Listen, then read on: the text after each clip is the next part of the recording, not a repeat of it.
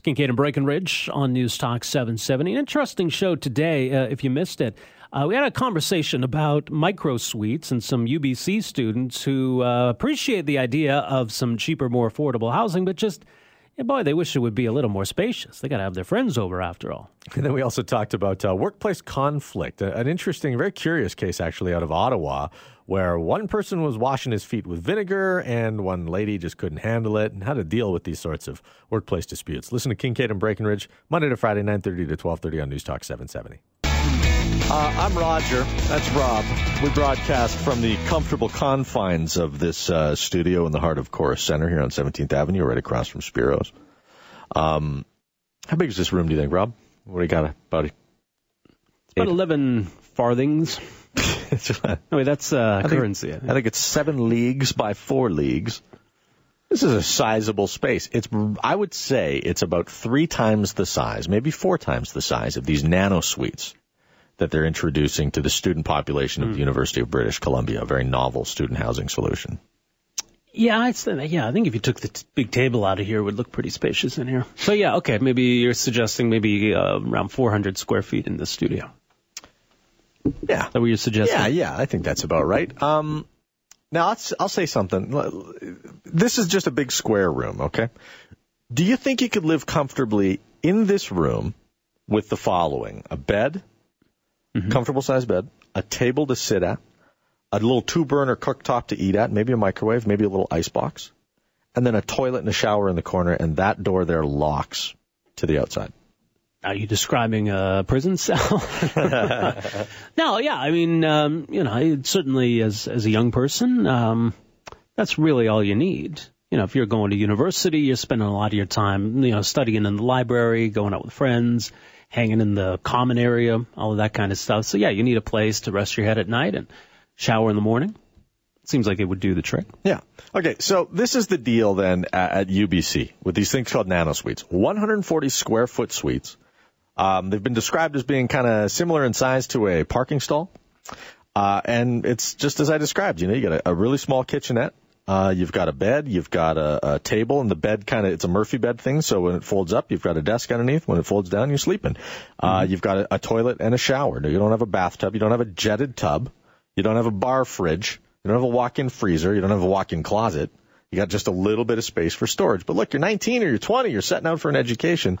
What more do you need? And this is Vancouver, after all. That's right. Right? You really want a nice, spacious condo? Well, you better have some deep pockets. So for a struggling student, it's a pretty affordable idea. It gives you a place to live, to be on your own, and to provide those basics. All right. They put one of these in the Student Union building in Vancouver. And it's just like a box. It's like a container. It looks like one of the model apartments they have at IKEA. And everybody sees those apartments and they go, oh my God, I could live in this. That'd be easy. So here's how the unit's described. So what we're looking out over my shoulder here is 140 square feet of independent living. Independent living meaning there's a bedroom, a study space, a kitchen, and a bathroom, basically, and a little bit of storage. And we're doing this to address a couple of things. One is access to housing on campus for students. We have huge demand for more housing, and to do so and provide an affordable option for students. Okay, so they've got a huge demand for affordable housing on campus. Keep that in mind, because the university knows this, because they've gone and they've talked to a builder about it. And they've presumably asked their students, hey, what's the problem? What's some of the problems that you face that if we could help solve these problems would make your university life a lot better? And presumably, and quite understandably, kids are coming back and saying, well, it's expensive to live here and there's not a whole lot of affordable housing near the school. Well, and with these smaller units, you can add a lot more. I think they're talking about 650 units are going to be built by 2019 at UBC that are like these. So, or in fact, 200, I think they have 650. Now they're talking about maybe having 2,250 by 2019, so a lot more. and you can fit a lot more of those in a smaller area, so it takes up less space to address these housing needs. Yeah, they're on a peninsula, by the way. You know, you think about the University of Calgary, and if you could buy land on four sides of it, you can't do that on the University of British Columbia. They're on a peninsula. They're wrapped by a regional forest. There's a nude beach at one end of it. It's actually a pretty rad campus. Here's more about these nano units. We have studios right now on campus that are about 230 square feet. So these are about 90 square feet smaller. And when we open it, they'll be about $400 per month less expensive as well. About $700, just under $700 a month in 2019 dollars. Okay, so under $700 a month in 2019 dollars. And just keep that in the back of your head and where you put all those other stories about how unaffordable it is to live in the city of Vancouver right now. Yeah, because I think depending where you are in the country, I mean, you know, $700 will get you more than 140 square feet. But, right, this is Vancouver after all. Mm-hmm. Now, this is where I'm really curious to hear what people think about this story, about this concept of these nano suites. Because when you hear what the students are saying about it, this is where I kind of go, give me a break. That's what I do. I'm curious to know what you think. And there's some response to it on the Reddit page in Vancouver. We've posted some of that at our newstalk770.com website. There's a conversation going on our Facebook page about this. But they showed this nano suite to some students. So listen to these reactions from the students. And then we want to hear from you, 974-8255, or your text messages, 770-770. Here's one student responding to it. They look very small. It's kind of strange to have, like, not have a table and a bed at the same time. Like, you have to, like, pull out. That's just really, like, a really new idea. Very new idea. Okay, well, he hasn't seen one like this. He's getting used to the idea. It's strange to not have a bed and a table at the same time. Sure, because you want to sleep and you want to eat dinner, yeah. And now you got to do those things separately. Now. How are you supposed to nap while you're lunching? Exactly. It's almost impossible. Okay, this is the one that I think this is a good one. This is one of the best comments. Yeah, the first guy was okay. He's just, you know, he's a little surprised by it, but he's kind of trying to get his head around it. I just want him to go on and say, but now that I think about it, I never used the same items at the same time. He'll get there. He's going to get there eventually. I mean, it's really, really small, and I think I wonder about the mental health of students in these kinds of small living. Like, I remember. Okay, so this is an interesting one. Now, because it's hard to hear, the audio is of poor quality. It's really small, and she wonders about the mental health of people in here. Surely we could argue that prisoners in their cramped cells probably have some mental health issues that develop, particularly if you're claustrophobic. She might be onto something here. I mean, it's really, really small, and I think I wonder about the mental health of students in these kinds of small living. Like, I remember living in a dorm myself when I went to UVic years ago, and being in a one, contained unit, I found really stressful at times because I like to entertain, and this is not a comfortable entertaining area, but it is upgraded, it looks nice, but it's isolating. Yeah, it's really... Okay. So back when she was at UVic, the first time she went to university, she lived in an isolated... She found it isolating to live in one of these things. And it was stressful because she likes to entertain. So where's the living room in here? Look, I mean, if you need to entertain, then I guess you can look off campus and you can find yourself all kinds of spacious living quarters where you can entertain any number of people.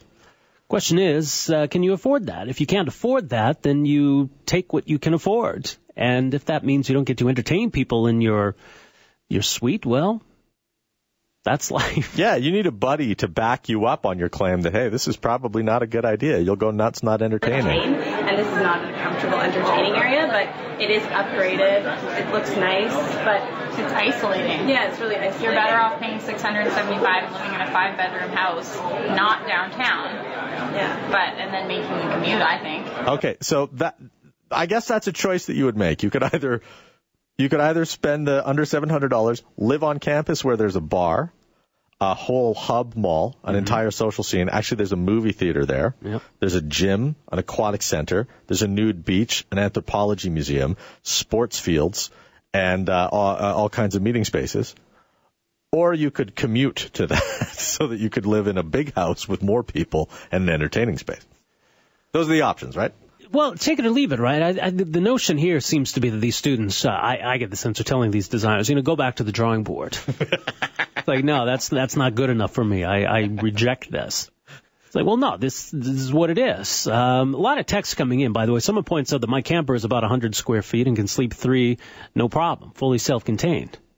Someone else says, I just looked it up. Those look great. I would have loved that back in my college days. Or someone else says, you should have seen the dorm room I lived in 25 years ago, a glorified closet.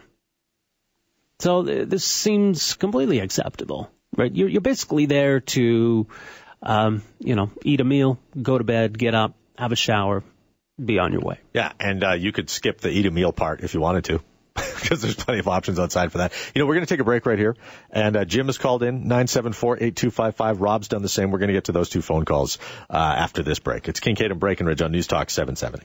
All right, another text here at 770-770. Because these are the same people who have never paid taxes, want the government to pay their education, don't want pipelines, want cheap gas. When they do pay their taxes, they complain.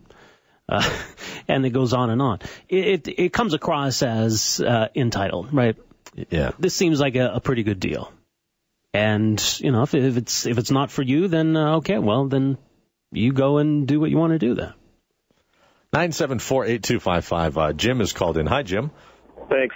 So I think the other thing is once somebody gets their mind wrapped around it, I'd just like to expand on it a bit. There's some condo projects in Calgary that have got some new concepts. I know there's one in Toronto where it's 400 square feet and the wall actually moves inside to give you a more living space for the living room, and then the wall slides the other way to give you more living space for the bedroom. Right. I think the one thing I'd like to bring up is as people get their minds around this, the young people, I mean, there wasn't that long ago that a family of 6 was raised in an 1,100-square-foot bungalow in Calgary. Consumerism, this is going to bring a whole change to consumerism.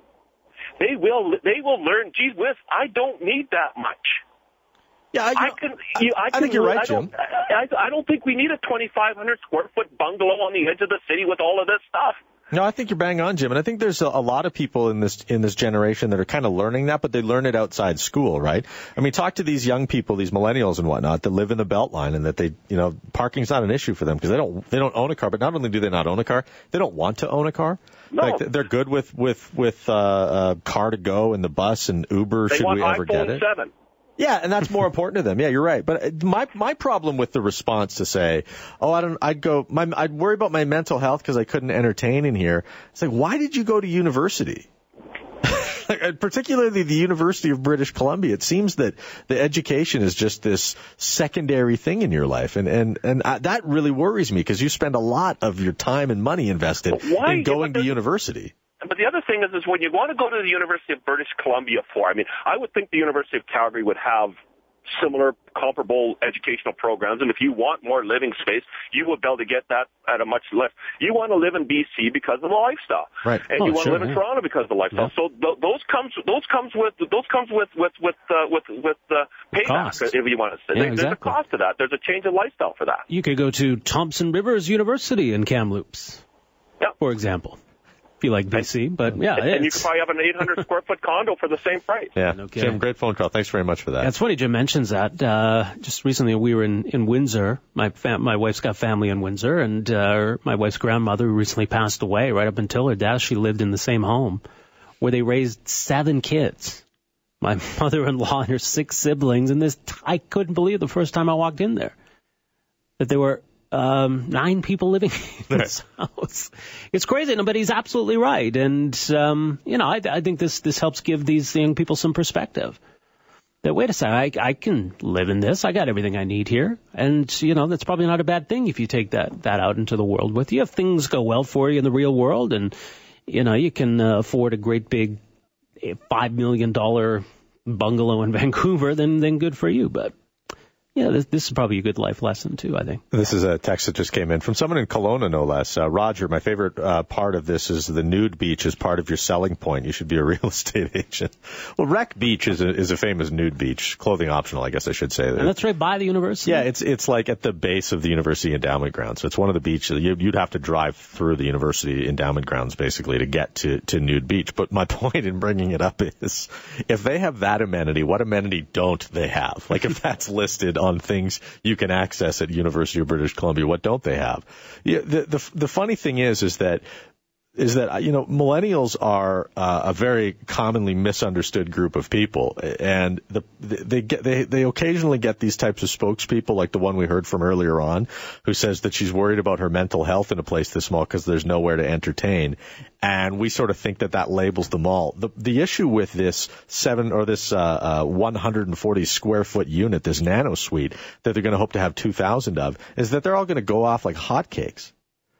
And I just wonder, I worry about this one lost snowflake in the blizzard here, because people are going to look at this and go, wait a minute, I get to live on the most idyllic campus in the country for under $700 a month, and I'm steps away from absolutely all the entertainment I should need, and if I need more entertainment, I'm a $20 cab ride away from it, and I have to go through other awesome entertainment zones to get to that entertainment zone that's $25 away. That's a smoking deal. The problem, if there's a problem, is that it doesn't adequately prepare you for life, because once you're done with the UBC, you will never find such a sweet deal again in Vancouver. No kidding. Well, and just think about the alternative then. Let's say you're prepared to spend about $700 a month on living, but you don't like these mini suites. All right, so you get together with four friends, and you're all going to kick in $700 a month, and you're going to rent a home. Are you really end up with more space in terms of how far that amount of money is going to go? And renting a home in Vancouver in a prestigious area like this, you'd be lucky to have pretty much the same thing. You'd get a small bedroom and kind of a shared area, right? So I don't know what they're expecting, right? If you've got $2,000 a month, $4,000 a month to spend on rent while you're going to university, well, congratulations to you. Then go ahead and do so. But if you're trying to cut costs, then I don't think you can be choosy. I wish that this other gal though could live the alternative that she suggests. Better off paying $675 and living in a 5-bedroom house, not downtown. Yeah. But and then making the commute, I think. Okay. How are you better off? That's well, you get to live with people, and you get to stand at a bus stop in the rain. Well, that's the thing, you are living with people, right? Yeah. Presumably, there's a common area around here anyway that you can. This is just a hut go in the and woods, hang out. Let's get to Rob, who's called in 974-8255. Hi, Rob. Thanks for the call. Hey, how can she can't entertain? No, I don't understand that. Just get a box of beer and crib board, and away you go, man. You know. Rob, I hear you, man. Seriously, if you need to entertain, you could fit two people in that place, and you could have a game of cards and a couple of beers. That's no problem at all. That's certainly right. You make the best of everything, man. Yeah, but if you need to have a house party, A, those exist. You'll just be an invited guest, or B, there's a bar right next door. Or go down to the nude beach. Well, that's come up a few times, Rob. I like the way you think. I like the cut of your jib. Okay, I'll let you guys go. Have a good weekend. Yeah, you too, pal. Have a great weekend, Rob. I get the impulse as a young person. I remember being 21, I guess, and got my first apartment. And, the first thing I wanted to have people over. Yeah. I'm on my own. I got my own place. Let's have some friends over. Let's do it up.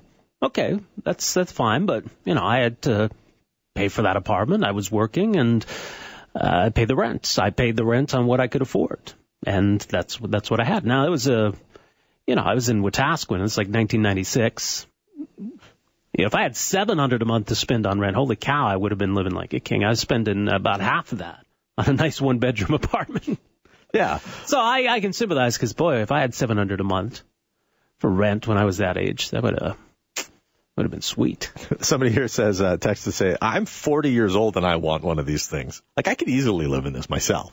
That's a good text. Are you kidding me? I should show these students the rat hole I lived in 10 years ago at University of Ottawa.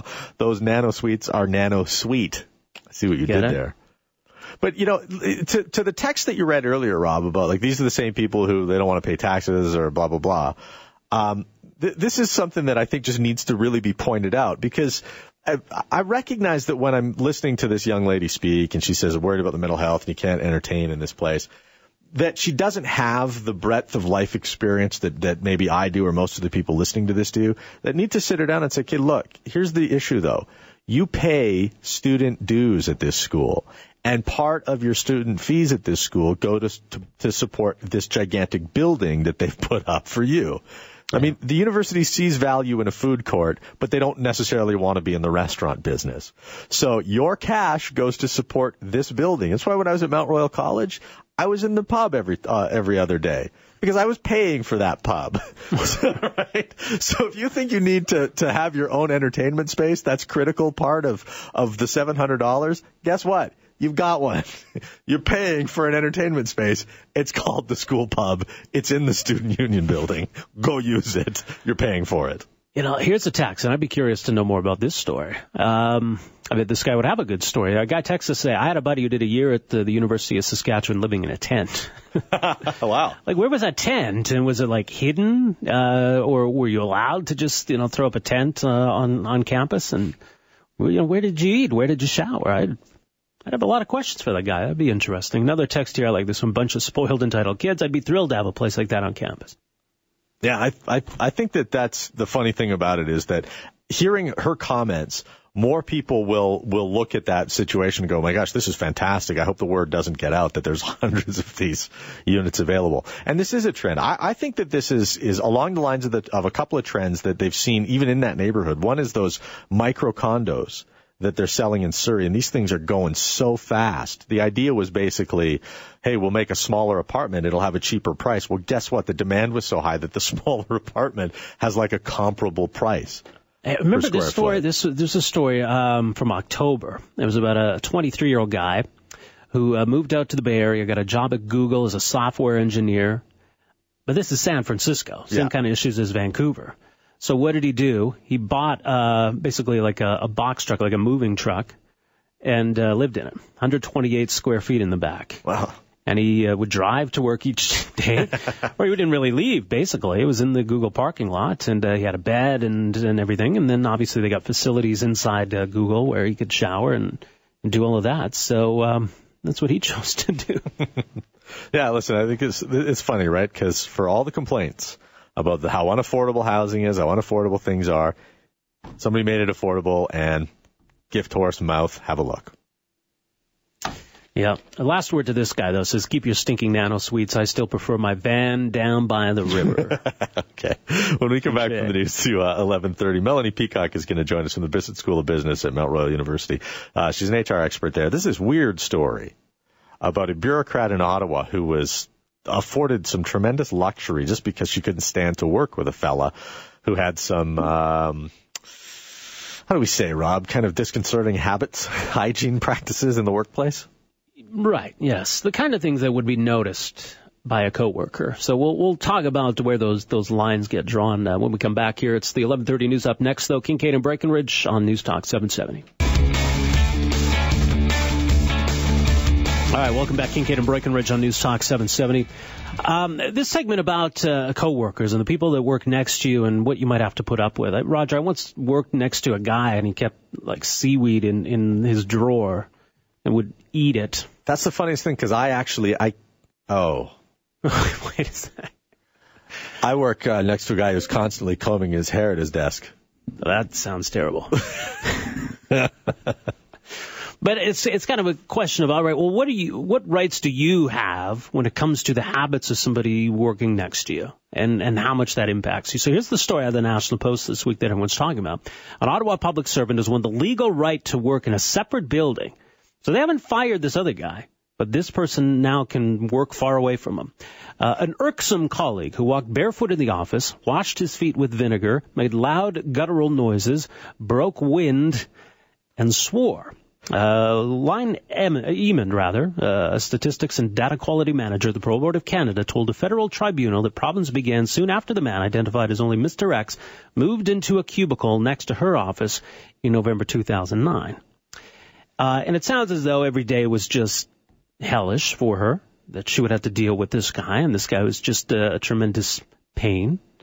And so it got to the point where she said, I deserve the right to move away from this guy. And so she's won that right.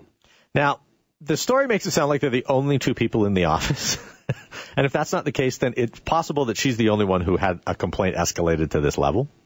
And the other thing about the story is that there are some things that this person was doing that you would say, that's offside, but it's obviously offside.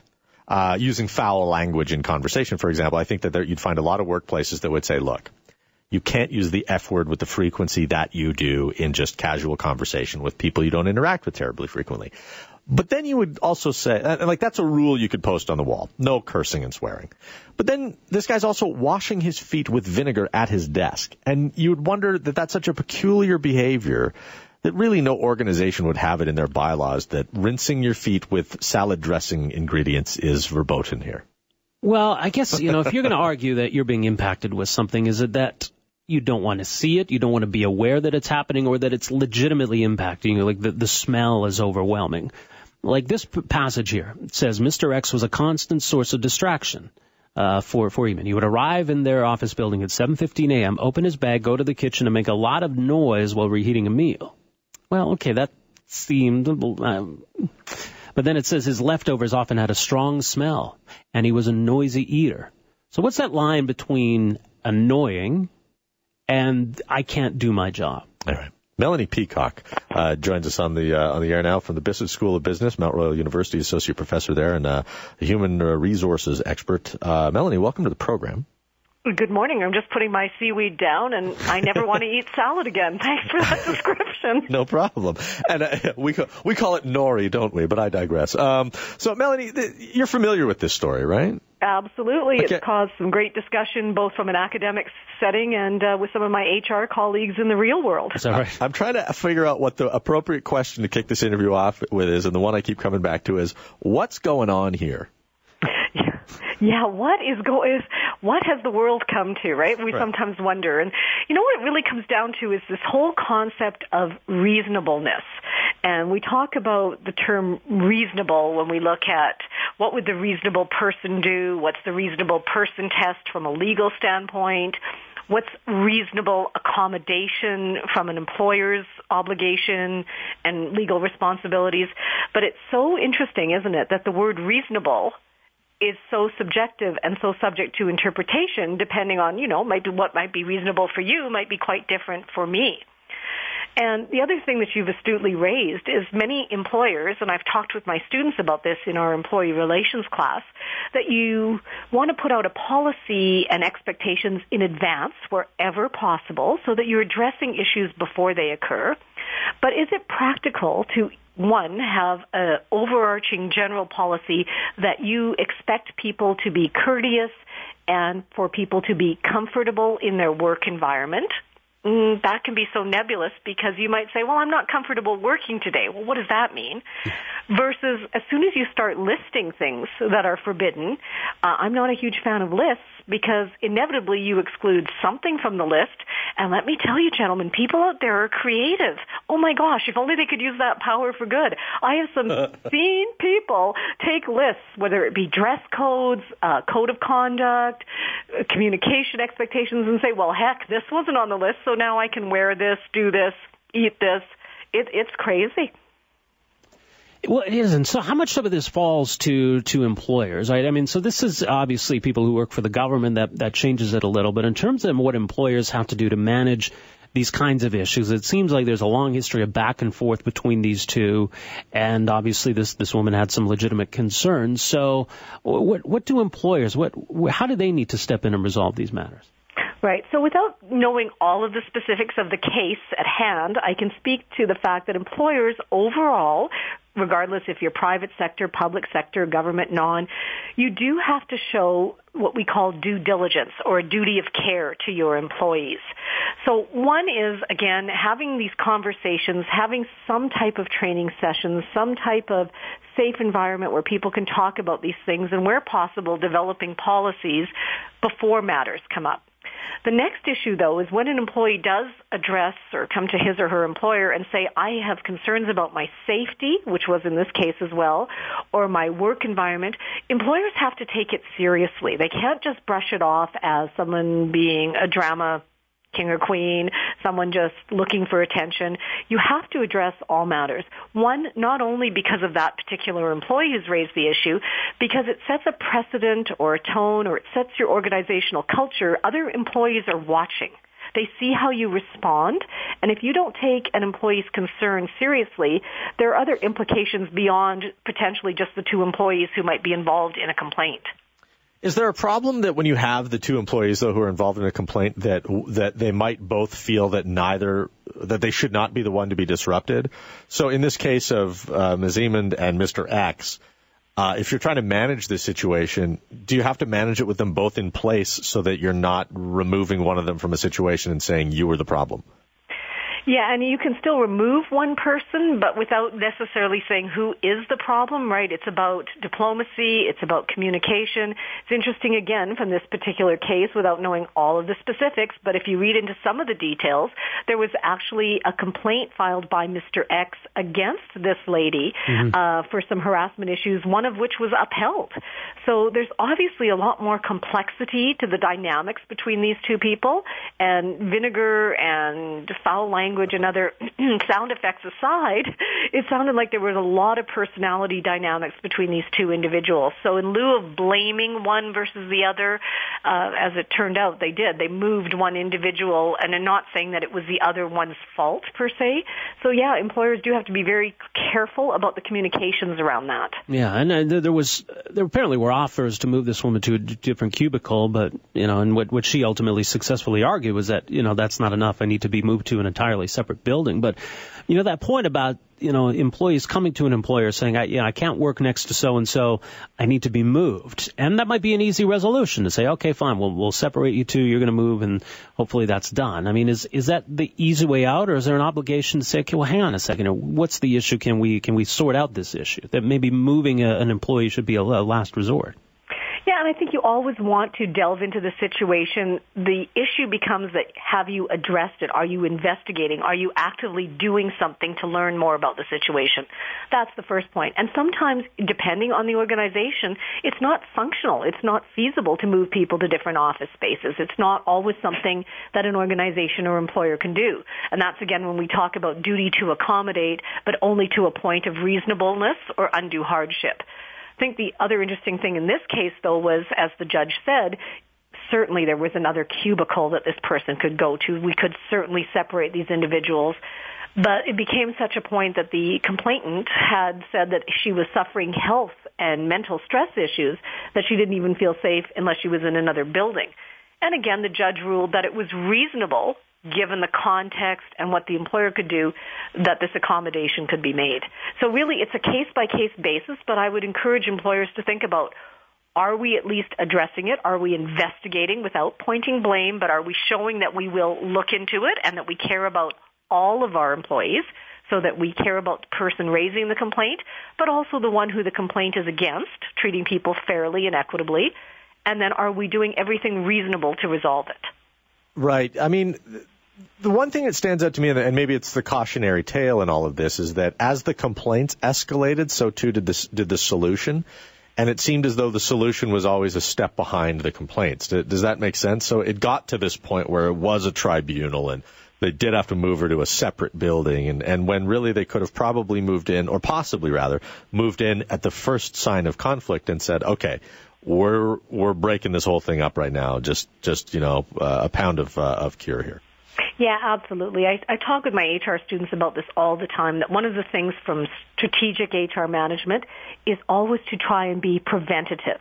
The more we can avoid problems, the more we can nip them in the bud, the more we can resolve issues. I mean, I'm a huge conflict avoider myself. I'm one to talk, although my family might disagree. That's another story. But I like, you know, I'm not one that loves to delve, but I have learned, and I have done this throughout my career, to get involved with employees, to facilitate, to have those talks. And often things, it's amazing, solutions in the beginning can often be, you've astutely noted that, much more simple and much more satisfying than if things are allowed to escalate. And again, it's not, I want to emphasize that when things escalate, it's not only the two potential people that are involved in it, it's all the other employees and what it does to organizational culture. So the lack of addressing things has far bigger implications than one would think. Now, in this case, the whole matter went to something called the Public Service Labor Relations and Employment Board, obviously a way of, you know, that's something that's there for those working in the public service. Do those kinds of recourses exist for people who don't work in the public sector? Oh, sure. There's also, I'll give Alberta as an example. You can always go to the Alberta Human Rights Commission if you feel like in some way you're being discriminated against. You can go to a labor relations board if you're in a unionized setting. You can go through private legal counsel. I've seen cases do that where people have just said, my workplace became toxic. We think vinegar might smell toxic enough, but toxicity in the workplace takes on a whole different meaning. So there are lots of other implications or routes for employees to take. And again, that sounds good on paper, but there's so much emotional, money, mental investment in that. So sometimes those avenues, although they're there, they're often difficult to access or actually carry through. And again, this is why I would love to see organizations be strategic. Right. And nip these things before they become out of control. Absolutely. Melanie, really thank you for your time today. I guess, you know, while we've got you here, though, I mean, it's reasonable for a guy to keep seaweed snacks in his desk, right? I mean... I'm sorry, the call's breaking up. What? Melanie, take care. Thanks a lot. Take care. Bye-bye. Melanie Peacock, Bissett School of Business, HR expert over at Mount Royal University there. Yeah. No, actually, those aren't. I'm not going to eat one. You need to stop, with the peer pressure. But, no, but I'm a generous guy, Rob. You know, it's like they don't smell. You know, as I can notice. On the topic of generosity, it'd be nice if the rap music was played at a volume at which we could all enjoy it from time to time, not just at a subtle volume so that one has to strain to hear it. Well, okay, we'll work on that. So, I guess the question is for folks: is this something you can relate to? I mean, if you had a similar kind of experience where you were stuck in a cubicle with somebody who was just made life unbearable, and what became of it? 974-8255 is the number. We're back with more right after this. I was saying on the morning news this morning that cooking fish at work is probably, that to me I think is probably like the single greatest violation. And I'm surprised you don't see more like no fish stickers in common eating areas. You know, like the microwave at every workplace. It should have a questionnaire. Is this fish? No, continue. Like the heating up of it. Like a tuna sandwich is fine. A tuna sandwich is fine. Sushi is okay. But if you're going to microwave fish, it's out. Well, that's reasonable. All right, well, let's go to the phones. Martin has a story for us. Martin, thanks for calling in. Yes, hi. How are you doing? Pretty good. I just wanted to comment there about the things with your coworkers. Yeah. I was once working in a factory, and I was the night foreman, and this other gentleman, he was a day foreman. And right from the get-go, I mean, maybe because I was younger and ambitious, and I got to that position in 2 years, but he used to come by my toolbox and smash it with pipes and and then curse in Chinese and I'll say all kinds of stuff and then try to get other guys to go against me. But it got to a point where he actually come by with a pipe and stuck a 12-gauge shotgun shell on it, and he had a hammer, a chipping hammer for a welder. Wow. And he said, you keep this up, and it's going to be you. And, God. I got to the point where I couldn't take it no more. Like, this is ridiculous. Did you involve the police in that story at all? No. It just kept it internal. Yeah, I get you. I know how it is. I mean, to be clear, but there's a big difference between an uncomfortable colleague and someone who's violating the law and threatening your life. But that's a crazy story. We appreciate you phoning in. Thank you. Yeah, no problem. Yeah, that's not something anybody should have to deal with. But it's sort of like, I don't know, it's smelly person on the bus syndrome, right? It's like if you're the person on the bus who smells bad, you're the only one who doesn't think anyone on the bus smells bad. A couple of texts coming in regarding your point about smelly food. This one says, no, Roger, having a coworker bring a dead duck that he shot an hour before that he brought into work and cleaned it in the kitchen, that is the worst smell. So... Not to split the hair here, but I think the dressing of wild game in the workplace should not be allowed. I think that crosses a line. Like bringing a hamburger in, I think that's acceptable. Butchering a cow, I think is kind of over the line. Yeah. Well, unless you work at a slaughterhouse, I guess. That's probably okay then. Another one here says, I had a coworker who used to use the microwave, the stankiest fish for lunch every day, so bad that everyone would shut their office door to prevent the rancid smell from entering their space. And, oh, by the way, people who trim fingernails at work are super irritating. Yeah, the trimming the nails thing. But you can't ban that. Sure, okay, well, that's the point, annoying. Right? You should be more considerate. But, I mean, where's the line when it's, okay, that's unacceptable behavior? You're making life unbearable for your coworkers. Horrible, unbearable smell would fall into that category. Irritating little habits probably doesn't. This could branch off into stuff you shouldn't be allowed to do on an airplane, too. Serving fish, by the way, being one of them. Yeah, I mean, it's true, right? You can't make a bylaw that says no grooming your fingernails at the desk, but you should be allowed to wonder, why would you do that anyway? All right, let's take a quick break here. We'll come back, some final thoughts on this, and we'll set up our final segment for you as well. It's Kincaid and Breckenridge on News Talk 770.